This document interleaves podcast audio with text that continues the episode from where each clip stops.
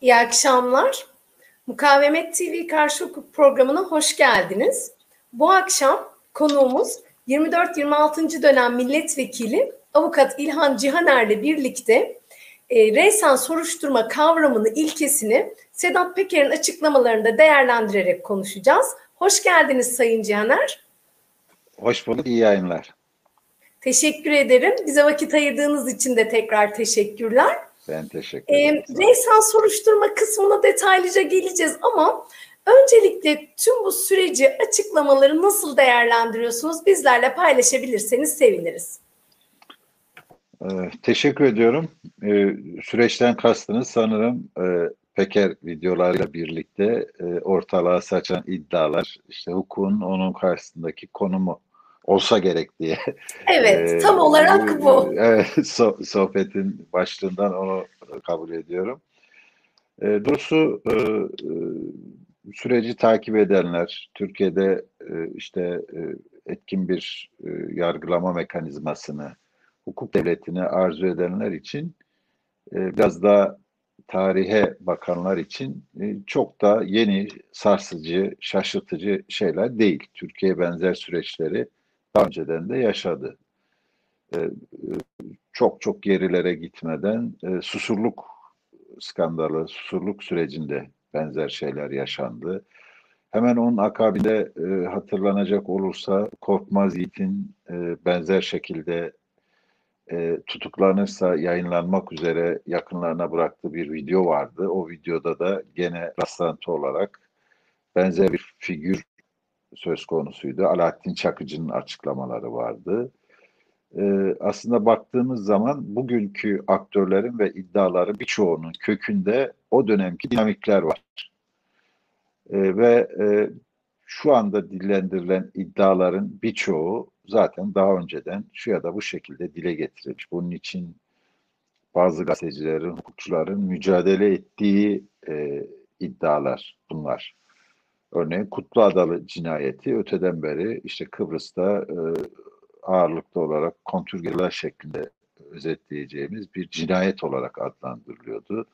İşte Türkiye'den giden e, kişilerin o cinayete karıştığı yolunda zaten öteden beri dillendirilen şeyler vardı. E, o anlamda çok yeni sarsıcı bir şey söylediği gibi gelmiyor bana. Ama şöyle kıymetli Peker videoları e, sanırım toplumdaki yoksullaşma, e, iktidarın süreçleri manipüle etme kabiliyetini yitirmesiyle birlikte insanlar çok daha fazla böyle şeylere bakar olur. Artı iletişimin zemini çok değişti. Yani iletişimin ağırlıklı olarak dijitale kaymasıyla birlikte insanların bilgiye ulaşma e, olanağı çok daha kolaylaştı. İşte bir video e, anında milyonlara ulaşabiliyor Bunlar üst üste gelince e, böyle bir sarsıcı etki yaptı. Ama tekrar vurgulamak istiyorum. E, çok çok daha ciddi iddialar e, Peker tarafından dillendirilmediği için e, boşlukta duruyor. Aynı şekilde soruşturulmadan. Belki biraz sonra soruşturma mecburiyeti ilkesine oradan geleceğiz. Örneğin benim bizzat yaşadığım bir örnek vereyim size e, bu Rıza Sarraf skandalı sonrasında e, Rıza Sarraf'ın İran'daki işbirlikçisi ya da ayağı olan Babek Secani ile ilgili İran'da dava açıldı. Bu altın e, üzerinden e, ABD ambargosunun delinmesi sürecinde. Aynı şekilde orada da İran devletinin e, dolandırıldığı gibi bir iddialar çıktı ortaya ve yargılama yapıldı. Bu yargılama o dönem bazı gazeteciler tarafından e, yakın bir şekilde takip ediliyordu ve şöyle haberler çıktı. Ee, Babak Zencani ifadesinde Türkiye'de toplam 8,5 milyar dolar, bakın tekrar ediyorum 8,5 milyar dolar rüşvet dağıttığını, bunun 130 milyon dolar civarındaki rüşvetini de 3 bakana yalnızca dağıtıldığını söyledi. Şimdi bu haber çıktı ortaya e, ama aynen bugün olduğu gibi e, savcılıkların harekete geçmediğini görünce ben İstanbul Cumhuriyet Başsavcılığına bu iddiaları yazarak e, bunun bir suç ihbarı olduğunu, işte hukukumuza göre de bu tarz suç ihbarlarını alan Cumhuriyet Savcılarının derhal harekete geçmesi gerektiğini e, çünkü idamla mahkum olmuştu Zencani orada. E, bu infaz edilebilir her an bu ceza. Herhal Zen, Zencani'nin de bu konuda ifadesinin alınması gerektiğini çünkü İran'la aramızda bir adli yardımlaşma anlaşması da var e, özel olarak. E, bu çerçevede e, oradaki dosyanın istenmesi gerektiğini ve Türkiye'deki bu rüşvet alan isimlerin yani 8,5 milyar dolar gibi devasa bir rüşvetin kimlere dağıtıldığının araştırılması gerektiğini söyledi. İstanbul Cumhuriyet Başsavcılığı e, soruşturmaya bile kaydetmedi evrakı. Soyut iddialardır diye. Oysa çok somut yargılanan bir kişinin yargılama sırasında söylediği iddialar vardı. E, bu kadar e, harekete geçmeyi e, zorunlu kılan iddialar ve Peker'in iddialarının birçoğundan çok daha e, belki de önemli iddialar o zaman e, arada kaynadı gitti. E, buna benzer birçok şey var. Örneğin özellikle özelleştirmeler. E, Türkiye'deki yolsuzlukların en büyük e, bence e, dinamiklerinden birisi. Yani sistem üretiyor bunu derken kastımızda biraz bu. E, kamu varlıklarının e, belli isimlere haç benzat satılıp e, onlara inanılmaz bir e, sermaye kaynak aktarılması gibi bir süreç var. Bu süreçlerin hepsinde de şaibeli işler var. Bunlarla ilgili de bir şey yapılmadı. Bunlar da havada duruyor. E, ama tekrar vurgulamak istiyorum. Tüm bunlara rağmen e, Peker'in videoları, açıklamaları nihayetinde bir farkındalık yarattı. Gerekçesi ne olursa olsun. Çünkü bazıları sadece içeriden bir itiraf olduğu için kıymetli buluyor bunu. Onun için dikkat çektiğini söylüyor. Ben sadece onunla bağlantılandırmıyorum. E, ya da e, biraz önce söylediğim gibi işte değişen iletişim koşullarına bağlayanlar var.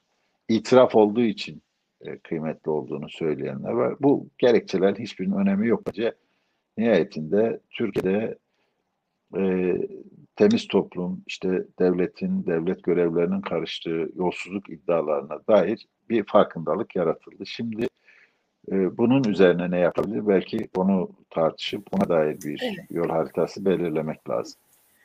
E, Sayın Caner aslında siz hem e, Cumhuriyet Savcısı olarak görevi ifa etmiş birisiniz. Şu anda da avukat olarak hukukçu e, hukuk, hukukçu olarak devam ediyorsunuz görevinize. E, şunu sormak istiyorum. Bu yapı içerisinde yani savcıların bulunduğu bu yapı içerisinde e, Pekin açıklamaları siz de biliyorsunuz ki aslında e, suç duyurusunda bulunmak için ya da e, soruşturmaya başlamak için e, bir takım iddiaların ve dayanakların olması şüphe anlamında yeterli, makul e, derecede olması. E, siz bunu nasıl değerlendiriyorsunuz ve aslında bu iddialar kapsamında hangi hukuki mekanizmalar harekete nasıl geçirilebilir? Evet tabii ki birincisi yargı mekanizmasının Cumhuriyet Savcılarının harekete geçmesi. Bizim ceza yargılaması hukukumuzda önceki Cumhuk zamanında da önceki ceza yargılama kanunu zamanında da kovuşturma mecburiyeti ilkesi geçerli. Ee, bunun alternatifi maslahata uygunluk ya da işte değişik adlarla adlandırılıyor. O çok detaya girmeye gerek yok. Ee, Cumhuriyet savcılarına takdir marjı bırakan sistemler var. Ama bizim hukukumuzda öteden beri söz konusu olan kovuşturma mecburiyeti ilkesidir hele hele soruşturma aşamasında bunun istisnası yoktur. Koşturma aşamasına geçtikten sonra işte kamu davasının açılmasının ertelenmesi, işte e, yeni getirilen işte e, seri muhakeme mekanizması gibi bir takım mekanizmalar var. Maslahata uygunluk gibi kovuşturma mecburiyetinin e, istisnaları var. Ama soruşturma aşamasında bunun istisnası yok. Yani soruşturma mecburiyetinin istisnası yok. Bu şu anlama geliyor. Yasadaki terimi de tekrar etmek istiyorum e, hatırladığım kadarıyla. E, Cumhuriyet Savcısı ihbar ya da başka bir şekilde bir suç işlendiği izlenimini edinirse derhal işin gerçeğini araştırmak zorundadır diyor. Bunun hiçbir istisnası yok. Yani kendisini görevli görmüyorsa bu suç iddiasını alıp görevli merciye gönderebilir. Çünkü örneğin memurların e, soruşturulmasıyla ilgili olarak bazı izin mekanizmaları var. İşte ya da bakanlarla ilgili meclis soruşturmasının açılması lazım. Ama hareketsiz kalma gibi bir seçeneği yasa öngörmemiş. Eskiden de öngörmemişti. Hatta şimdi soruşturma sonucunda e, eskiden yeterli delil vardı. Şimdi şüphe yeterli şüphe oluşursa diyor. Yani savcının marjını daha da daraltıp dava açıp açmama konusunda. Tabii dava açıp açmama konusu savcının yasal çerçevede bir takdiri noktasına gelebilir. Ama şüphe oluşmuşsa hem harekete geçmek zorunda, gerçeğini araştırmak zorunda, şüphe oluşmuşsa da dava açmak zorunda. Şimdi burada e, işte hepimizin gördüğü gibi bir hareketsizlik hissediliyor. Şu söylenebilir, yani buradaki suç iddiaları gizlice soruşturulmayı gerektirdiği için e, savcılıklar harekete geçmiştir.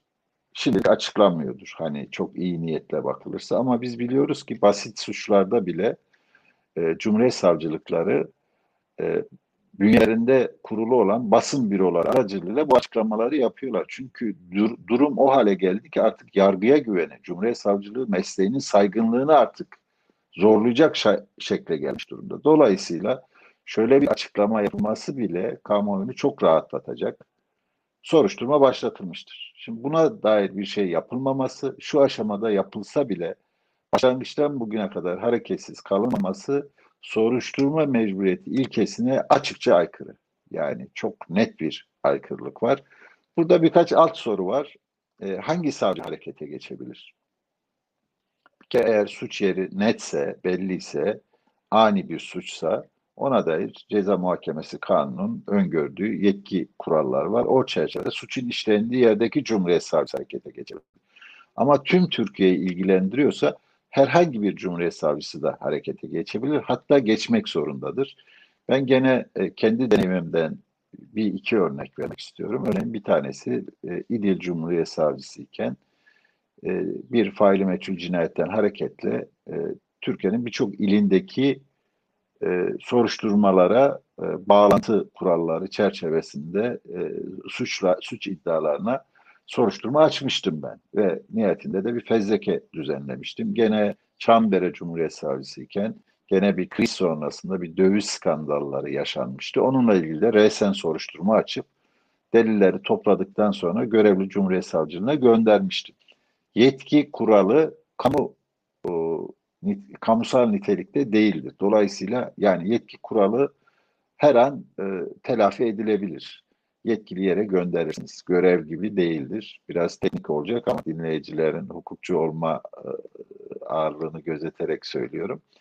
Dolayısıyla Cumhuriyet Savcılıkların bu iddialar karşısında harekete geçmemesi, herhangi bir Cumhuriyet Savcısını bile bence zan altında bırakıyor şu anda ve yargıya olan güven zaten yerlerde sürünüyorken kabul edilebilir bir durum değil.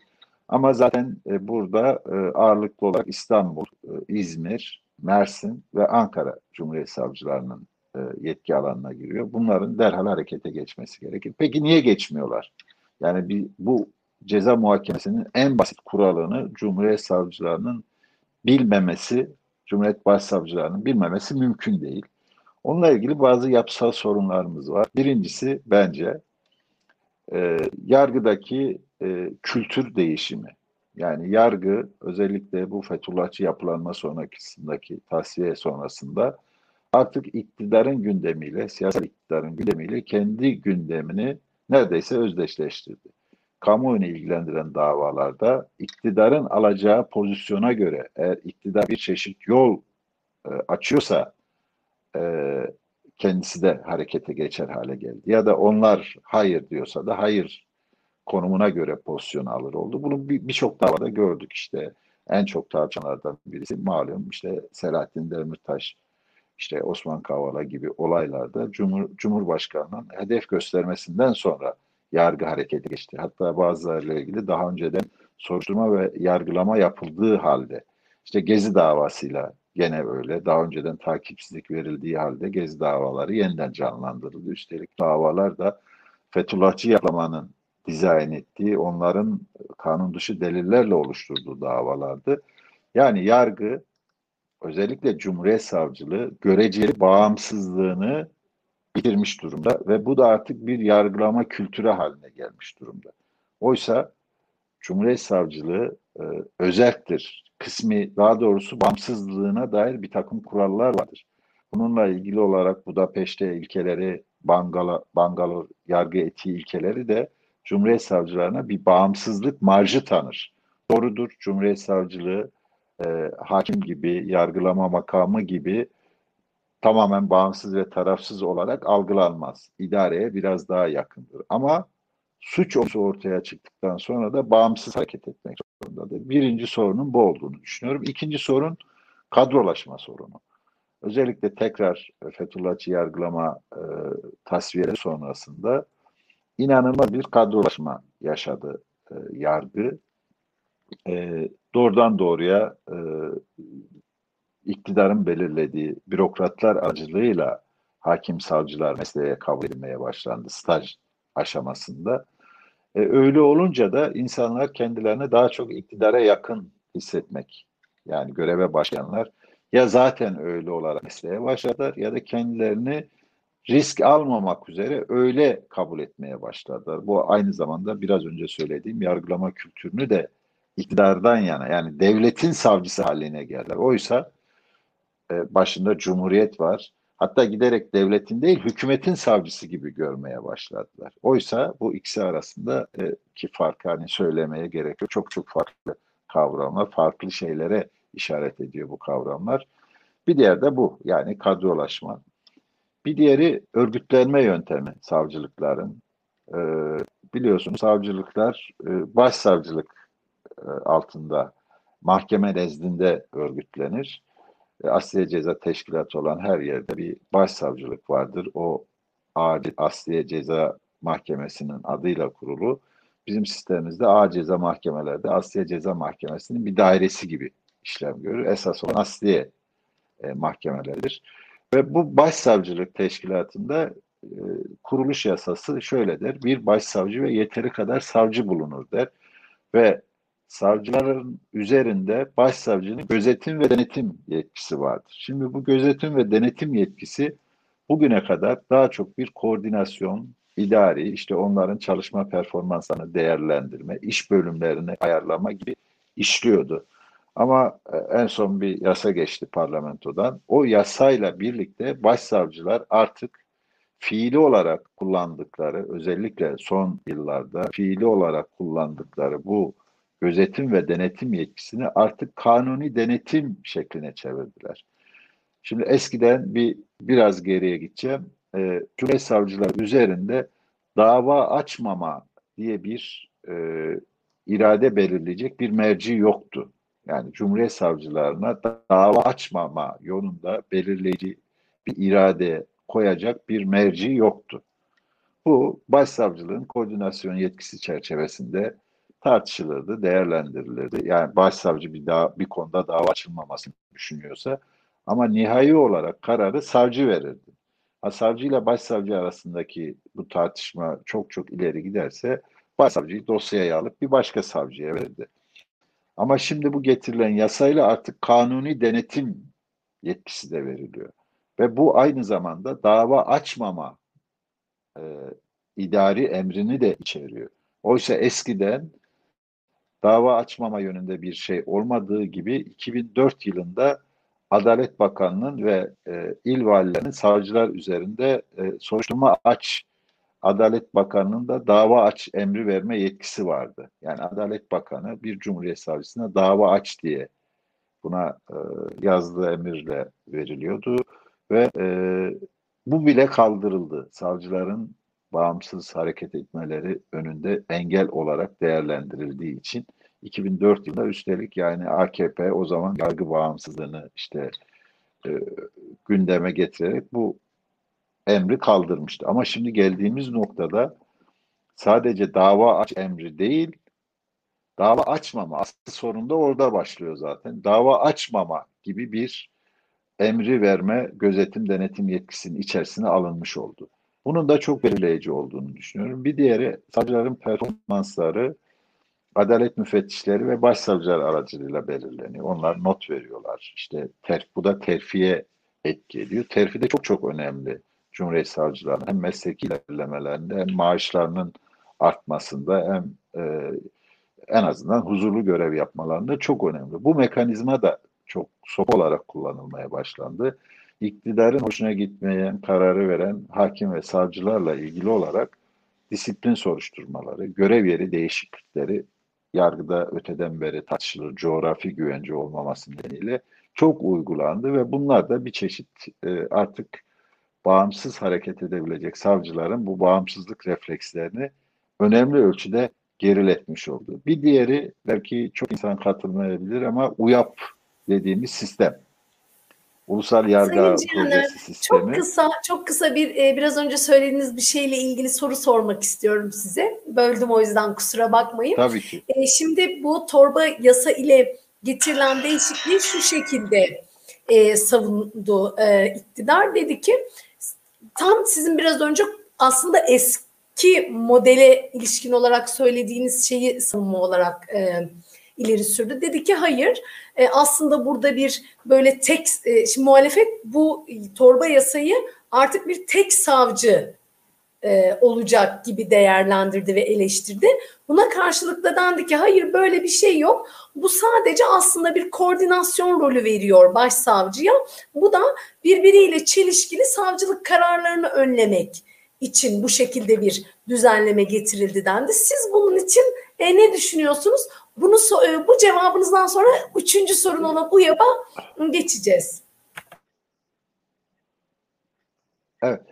E, bir kere e, bu iktidarın bu savunması yerinde değil. Her şeyden önce eğer bir yürüyen bir sistem varsa ve onunla ilgili bir değişiklik düşünülüyorsa bunu zorlayan bir şeylerin yaşanmış olması lazım. Yani ne yaşandı da hangi koordinasyonsuzluk nedeniyle bu değişikliği getiriyorsunuz? Değil mi? Yani ve üstelik de tam da savcıların harekete geçmesindeki çekingenlikleri tartışılıyorken siz bu yasayı getiriyorsunuz. Ee, birincisi bu. İkincisi zaten e, kuruluş yasasında başsavcıların gözetim ve denetim yetkisi vardı. Gözetim ve denetim yetkisi bu koordinasyonu yapma yetkisi veriyordu. Nitekim bu çerçevede başsavcılar görevlendirmeleri yapıyordu. Yani hangi masaya, hangi büroya, hangi savcının bakacağını, işte hangi savcının duruşmaya çıkacağını, hangi savcının soruşturma işlemlerini yapacağını zaten belirliyordu. Yani uygulamada hangi sıkıntıları yaşadık da siz bu değişikliği getiriyorsunuz? Birincisi bu. İkincisi kanuna uygunluk diyor burada. Yani başsavcıya bir çeşit yargıç yetkisi veriyor. Kanuna uygunluğu başsavcı belirleyemez. Yani belirlerse artık o başsavcı değil bir e, e, malum olan koordinasyon ve e, öngörülebilir, kabul edilebilir hiyerarşi yetkisinin dışında bir çeşit vesayet ilişkisi kurmuş oluyorsunuz. Bu değiştirilen yasada üstelik de soruşturmayı sonlandıran işlemlerde diyor. Bu şu anlama geliyor. Hem takipsizliklerle ilgili hem de iddianamelerle ilgili müdahale yetkisi veriliyor. Oysa eskiden biz eğer bir savcı dava açması konusunda ısrarcı olursa, onunla bir görüş değişikliği, farklılığı olursa çok çok absürt bir şey değilse mahkemenin karar vermesini tercih ederdik biz. Yani madem ki bu kadar arada böyle bıçak bir denge var, o zaman dava açılsın, sorunu yargıç söz çözsün. Çünkü yargılama makamının önüne gidiyor dosya. Ama şimdi yargılama makamının önüne gitmeden bir çeşit e, vesayet ilişkisiyle bunu başsavcılar belirleyecek. Ve böyle olunca da ben bildiğimiz geleneksel anlamda işte suç duyduğu zaman ihbar ya da başka bir şekilde suç işlendiği, izlenimi edindiği zaman harekete geçen savcılık mekanizması anlamında ben e, alıştığımız anlamda savcılığın e, ruhuna Fatiha diye bir yorum yapmıştım. Hala da o kanaatteyim. İktidarın savunması yerinde değil. Her şeyden önce ortaya sorunu koyması lazım. Ne yaşandı? Oysa e, bir burada bir hukuki sorun daha var. Bu yasanın çıkarılmasının gerekçesi bir yerde bir cumhuriyet savcısı takipsiz kararı veriyor. Ee, iddianame UYAP üzerinden biraz önce biraz sonra değineceğim. UYAP üzerinden başsavcının önüne gidiyor. Başsavcı diyor ki hayır senin buna dava açman lazım diyor. Savcı davayı açıyor e, ve Yargıtay'a gittiği zaman bu dosya Yargıtay diyor ki burada verilmiş bir takipsizlik kararı var. Takipsizlik kararını savcı verir ve bu kararın kaldırılmasında iki yöntemi vardır. Ya yeni delil elde edeceksiniz ya da ilgili kişi itiraz ederse e, ona a, e, suç ceza mahkemesi takipsizlik kararını kaldırırsa burada yeni delil yok, bir itiraz yok. Dolayısıyla usulüne uygun bir açılmış dava da yoktur diye e, berat kararını e, pardon mahkumiyet kararını bozuyor. Şimdi bunu e, sanırım Ceza Genel Kurulu da benzer bir karar veriyor. Bu yasa değişikliği aynı zamanda bu yargısal kararları dolanmak için de çıkarılmış oluyor. Yani orada bir Ceza Genel Kurulu gibi işte ceza yargılamasının en üst organının bir tespiti var. Şimdi onu dolanmak için de bu yasa çıkarılmış oluyor. Dolayısıyla bu kabul edilebilir bir şey değil. Hiç öyle iyi niyetli de değil. Bir de dediğim gibi her bir yasa değişikliği, her bir yasa o ülkede var olan yargılama kültürüyle de bir değerlendirmek zorunda. Bu şu anlama gelecektir bundan sonra. Resen soruşturma dediğimiz ceza yargılamasının bel kemiği olan, ilk harekete geçiren bir çeşit marş motoru diyebileceğimiz mekanizmayı ortadan kaldırmış oluyor ve bunu biraz ileri gidersek belki de e, bu suç iddialarıyla ilgili olarak ortaya çıkacak bir savcının veya başsavcının resen soruşturma açmasının önüne geçmek için de çıkarılmıştır bile diyebiliriz. Çünkü gündem bununla uyumlu oluyor. Üstelik de bunu icra e, yasasına ilişkin bir değişikliğin içerisine koyuyorsunuz apar topar. Hiçbir yerden tartışılmadan, üniversitelerden görüş alınmadan, barolardan görüş alınmadan, yargı içerisinde bu tartışma olgunlaştırılmadan. E, istersen devam edeyim. Bu yap ee, bir, kalmıştık. Çok mu tabii, şey yaptık? Tabii siz oradan Daha... devam edin. Sonra da bir sorumuz var. Hem ben kendi sorumu hem de e, izleyicimizin sorusunu bağdaştırıp soracağım size daha sonra. Tamam. Ee, UYAP diye bir sisteme geçildi 2005'lerde. Ee, daha sonra e, UYAP iyice e, olgunlaştı. İşte bu uzaktan sekbisi yöntemiyle entegre edildi. UYAP şu ulusal yargı projesi e, yargılama sürecindeki tüm evraklar e, taranarak dijital ortama aktarılıyor ve bir takım onay mekanizmaları var. Eskiden işte Cumhuriyet Savcısı iddianamesini ve takipsizliğini imzalardı. Bu kayıtlara geçerdi ve o imza üzerinden gidildi. Yani o imzalı, ıslak imzalı evrak üzerinden gidilirdi. Şimdi bu da yapılıyor ama aynı zamanda bu hukuki olarak geçerlilik kazanabilmesi için UYAP üzerinden onaylanması gerekiyor. Bu onay mekanizmaları özellikle iddianame ve takipsizliklerde aynı zamanda başsavcı veya görevlendirdiği başsavcı vekili aracılığıyla yapılmaya başlandı. Bu yapılan her şeyin bir kere başsavcı vekili ya da başsavcı tarafından e, görünür halde tutulması. En önemlisi de aynı zamanda UYAP Adalet Bakanlığı tarafından kullanılıyor.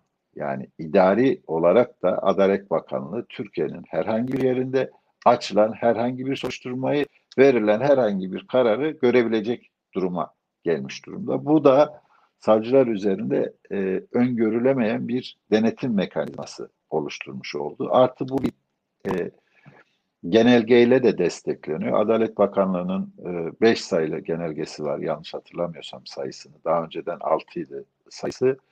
Belli suçlar işlendiği zaman bununla ilgili soruşturma başlatıldığında Cumhuriyet Savcısı bir form düzenleyerek bunu Adalet Bakanlığı'na bildirmek durumunda. Bu sözde kaçakçılığın takibi için getirilmiş bir genelge. Ee, yani organize suçlar var, işte uyuşturucu suçlar var, bir sürü suç, işte devlet güvenliği aleyhine suçlar var. Çok geniş bir suç kategorisinde bir soruşturmaya başladığınızda Türkiye'nin neresinde olursa olsun Cumhuriyet Savcısı bir form düzenleyerek bunu Adalet Bakanlığı'na bildirmek zorunda. Ben Fethullahçı yapılanmaya dair soruşturma açtığımda e, bana yönelik Adalet Bakanlığı müfettişlerinin e, sorularından birisi bu soruşturmayı niçin Adalet Bakanlığı'na bildirmediniz?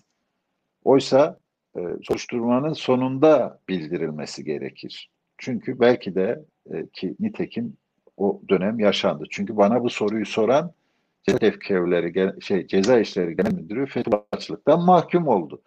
Şimdi benim soruşturmam Adalet Bakanlığı'nı da ilgilendirebilir. Ya da işte düşünün 4,5 tonluk kokainle ilgili bir soruşturma yapıyorsunuz. Soruşturmanın gizli yapılması lazım. Siz bunu yazıyorsunuz bir forma, onu Adalet Bakanlığı'na gönderiyorsunuz. İdari birimlerden geçiyor. İşte birilerinin önüne gidiyor. Onun kimin önüne gittiğini bilemezsiniz. Yani soruşturmanın gizliliği ilkesine de aykırı bir durum. UYAP'ın böyle bir etkisi de var.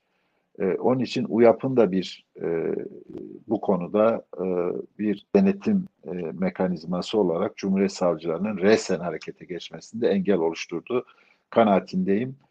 E, bunun dışında ne söyleyebiliriz? E, şimdilik bunlar yani.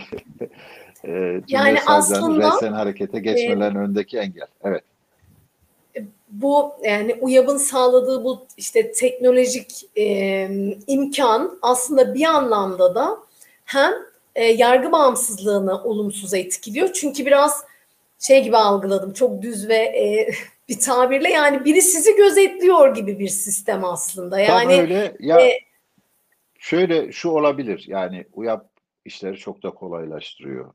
Ee, yani hızlandırdığı kısımlar da var. Kayıt altına alıyor, dijitale aktarılıyor arşiv işini e, önemli ölçüde şey yapıyor. Ama bu yapa dair e, bu e, örneğin soruşturmanın gizliliği, Adalet Bakanlığı'nın bu yargısal süreçlere işte e, müdahil olma gibi mekanizmalarına dair önleyici e, ve e, denetlenebilir bir mekanizma öngörülmemiş.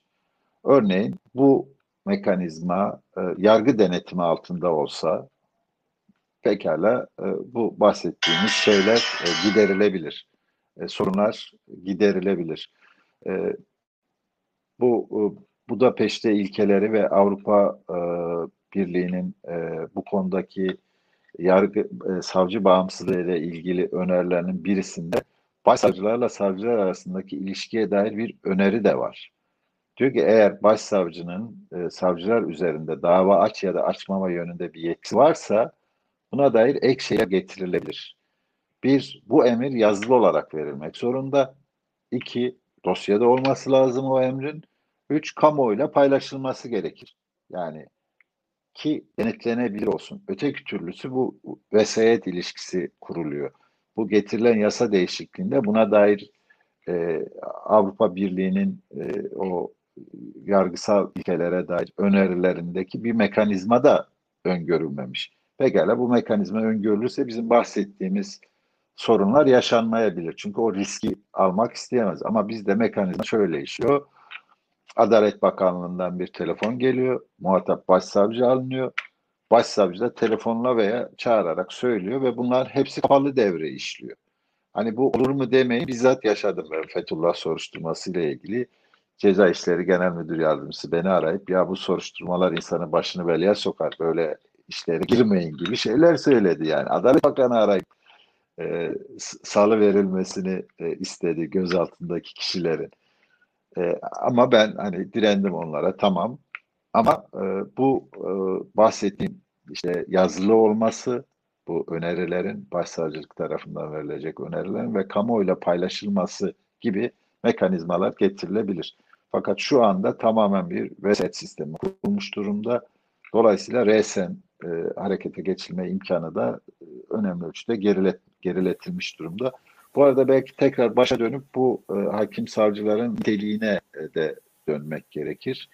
Özellikle bu e, Fethullahçı yapılanmanın tasfiye sonrasında e, e, hakim savcılık mesleğine kabuldeki yazılı sınav e, şartındaki baraj bir ara kaldırıldı.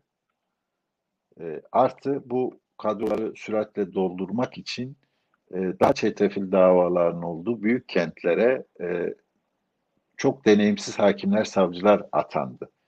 Yani e, mümkün değil o deneyimle oradaki iş gücün altından kalkması, o deneyimle orayı başarıyla yönetmesi ama e, biraz da bu atamalarda işte Türkiye'deki bürokrasiye hakim olan işte adam kayırma işte falan gibi mekanizmalar da devreye girdi. E, öyle olunca bir kaynak sorunu da var. Buna işte hukuk fakültelerindeki eğitimi de ekleyebilirsiniz. İşte biraz önce sınavdaki e, sözlü sınavın, e, mülakatın ne kadar gayri adil işlediğinde, denetlenemez şekilde işlediğini de ekleyebilirsiniz. Bunların tamamı bence şu anda etkin bir e, Cumhuriyet Savcılığı Teşkilatı'nın önünde engeller. Aslında Çok uzatmadım bunlar da birbirini etkileyen unsurlar evet. yani. Ee, evet. Hani o zaten e, bizim öğrenciliğimizde de hep konuşulurdu bu mülakatların aslında bir şekilde e, hani objektif seçimi olumsuz etkileyip herkesin kendi tanıdığına e, bu imkanı sağlamasıyla ilgili bir e, uygulama olduğunu hep konuşurduk zaten. Hani sizin de açıklamanızla bu bir kez daha doğrulanmış oldu aslında. E, bununla, bununla ilgili olarak e, Yarsav e, kurucu başkanı, önceki başkanlarından Yargıçlar e, Sendikası'nda görev yapmış Ömer Faruk Eminaoğlu e, bir iptal davası da açmıştı. E, bu mülakatın e, kamera kaydıyla yapılmasına ilişkin. Çünkü mülakat dediğiniz şey nihayetinde objektif koşullara dayalı olarak yapılması gerekir ve denetlenebilir olması gerekir. Öyle ki düşünün e, yazılı sınavda 90 almış kişi e, mülakattan sıfır alıyor. Bir kere bu işin mantığına aykırı. Yani hani hukukta kullanılan hayatın olağan akışı deniyor ya. Yani yazı sınavda 90 alan bir kişinin mülakatta e, çok öznel bir durumu yoksa o kadar sıfır alması herhalde mümkün değildir. Ama mülakatta sorulan sorulara baktığınız zaman ya hangi cevabı verirsen ver belli değil ya da hukukla alakası olmayan ve kişilerin kişisel kimliğini, etnisitesini, siyasi kimliğini zorlayan şeyler. E, böyle olunca da mülakatta sıfır verdiğiniz bir kişi yazılı sınavda ilk beşte olsa bile elenebiliyor. Bunun örnekleri de çok. Peki ne sordun? Bu adam ne cevap verdi? Buna nasıl itiraz edecek? Buna dair mekanizma yok. E benim önerim evet. tabii ki burada mülakatın tamamen kaldırılması. E, belki de e, çünkü hakimlik niyetinde bir başka yetenekler de hakimlik savcılık ge- gerektiriyor. İşte belki tıbbi bir ön şeyden sonra e, yazılı sınavda şey alınmışsa e, yeter puan alınmışsa mülakatla e, eleme yoluna gidilmemesi gerekir. Keyfi çünkü. Evet, kesinlikle ben de size katılıyorum. Çok keyfi bir uygulama olduğunu düşünüyorum ve hiçbir hukuki mekanizmada işletemiyorsunuz ve insanlar o sınava bazen bir yıl çalışmayarak, ailesinden e, geçimini sağlayarak e, hazırlanıyorlar ve ben kendim de birebir örneklerini tanıyorum. Böyle o haksızlık insanların boğazına böyle yumru gibi e, oturuyor aslında. Ben kendi e, çevremden de e, tanık oldum maalesef böyle süreçlere. E, bir ee, de sayın hı, buyurun. Pardon. E, bir de biz bu yaşananları daha çok Cumhuriyet Savcıları ekseninde tartışıyoruz. Ama e, bir kere bunların e, asıl mücadelesinin e, toplumsal e, talepler ve siyaseten verilmesi gerektiğinde farkına varmamız lazım. Yani e, tırnak içerisinde cesur savcıların çıkmasıyla e, çözüleceğini de e, görmemiz lazım bence. Bir onu belirtmek istiyorum. İkincisi başka mekanizmalar da var aslında bu yaşananların üzerine gitmesi gereken. E, bunun için örgütlenmiş devasa bir bürokrasi var. Örneğin Devlet Denetleme Kurulu bu tarz durumlarda harekete geçmesi lazım. Türkiye'de kamu denetçiliği var, ombudsmanlık var, e, işte teftiş kurulları var, e, idari soruşturma mekanizması var. Bunların hiçbiri harekete geçmiyor.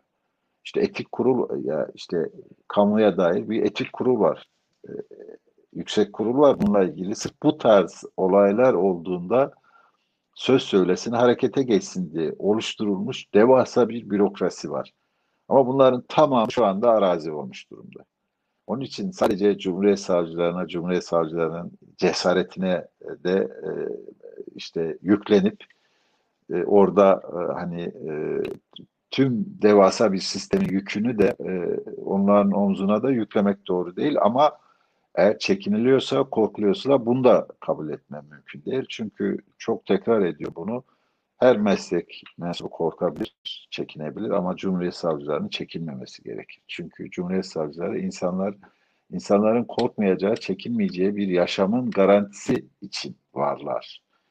Ha çekiliyorsan mesleği bırakırsın. Korkuyorsan, o baskıya dayanamıyorsan mesleği bırakırsın. Ama o koltukta, o görevde olduğu sürece cesur davranması gerekir Cumhuriyet Savcılarının. Teşekkürler. Bir de e, son artık programımızın sonuna doğru geliyoruz. E, bir izleyici sorumuz var. E, biraz önce söylemiştim. Şimdi hani bu soruşturmaları açmamanın bir yaptırımı yok mu demiş. E, aslında hani kamu görevini eskiden ihmal vardı ama onun herhalde siz daha iyi bilirsiniz. Yani şartları o kadar kamu zararı olacak, şu olacak, bu olacak da e, oradan açılacak. E, şey bu soruya bağlı olarak ben de şunu e, soracaktım size.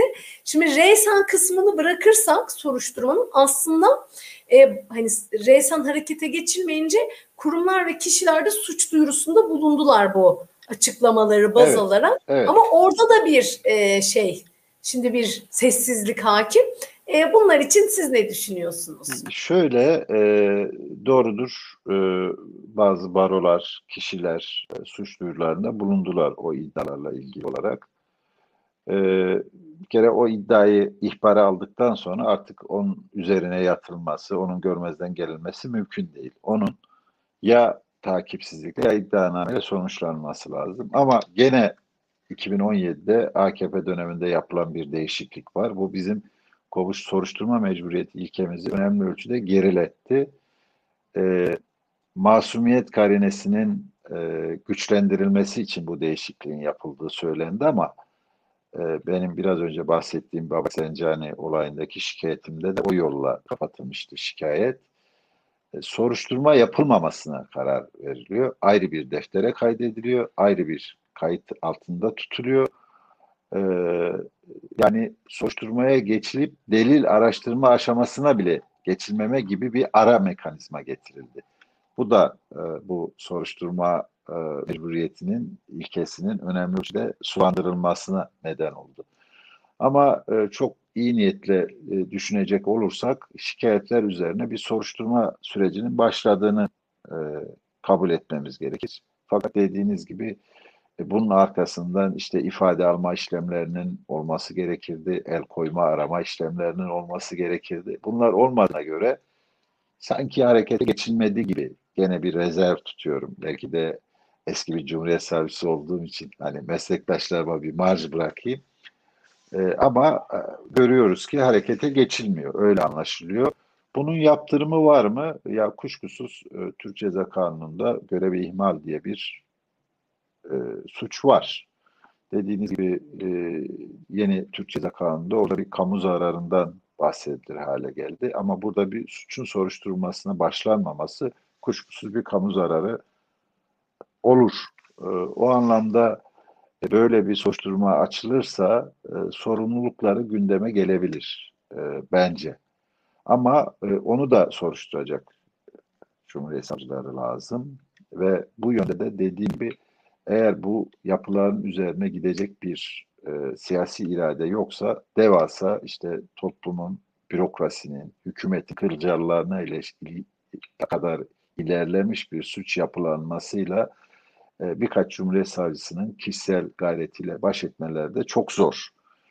E, onun için tekrar vurgulamak istiyorum. Toplumsal talep çok önemli. Toplumsal talebi yükseltmek lazım burada. Ve e, şunu da bilmemiz lazım. E, Türkiye'de e, bu tarz temiz toplum e, talebi, arınma talebi ya da işte mafya e, mekanizmasının eleştirisi aynı zamanda e, sağ siyasetin eleştirisidir. Çünkü baktığınız zaman birkaç yerde kesişiyor bunların tamamı. Bir, bunların örtülmesi için hep sağın sembolleri, sağın kavramları kullanılıyor ve belli bir dünya görüşündeki insanlar genellikle bu yapılanmaların içerisinde yer alıyor. Artı devlet bürokrasisi de göz yumanlar, harekete geçmeyenlerin e, buradaki bazı aktörlerin bir şekilde e, sola karşı örgütlenmiş güvenlik bürokrasisinin bir yerinde kesiştiklerini görüyoruz. Yani Türkiye'nin e, ilk baştan itibaren e, maalesef kurgulanması sol tehdidi, işte komünizm tehdidi üzerine olduğu için e, zaten baktığınızda e, bu isimlerin çoğu bir şekilde oralarla ilişkilenmiş isimler. E, o, o yapılar üzerinden romantikleştirilmişler, kahramanlaştırılmışlar ve böyle bir kültür oluşturulmuş. Dolayısıyla siyasi boyutunun da göz ardı edilmemesi lazım. E, bunu da ek olarak söylemek isterim. E, Çok çok teşekkür ediyorum. E, Gerçekten çok güzel bir program oldu ve bu yoğun programınız arasında da bize vakit ayırdınız. E, Sizde de böyle program yaptığım için çok memnun oldum. Herkese iyi akşamlar diliyorum. Ben teşekkür Görüşmek ediyorum. üzere. Herkese iyi akşamlar. Çok sağ olun.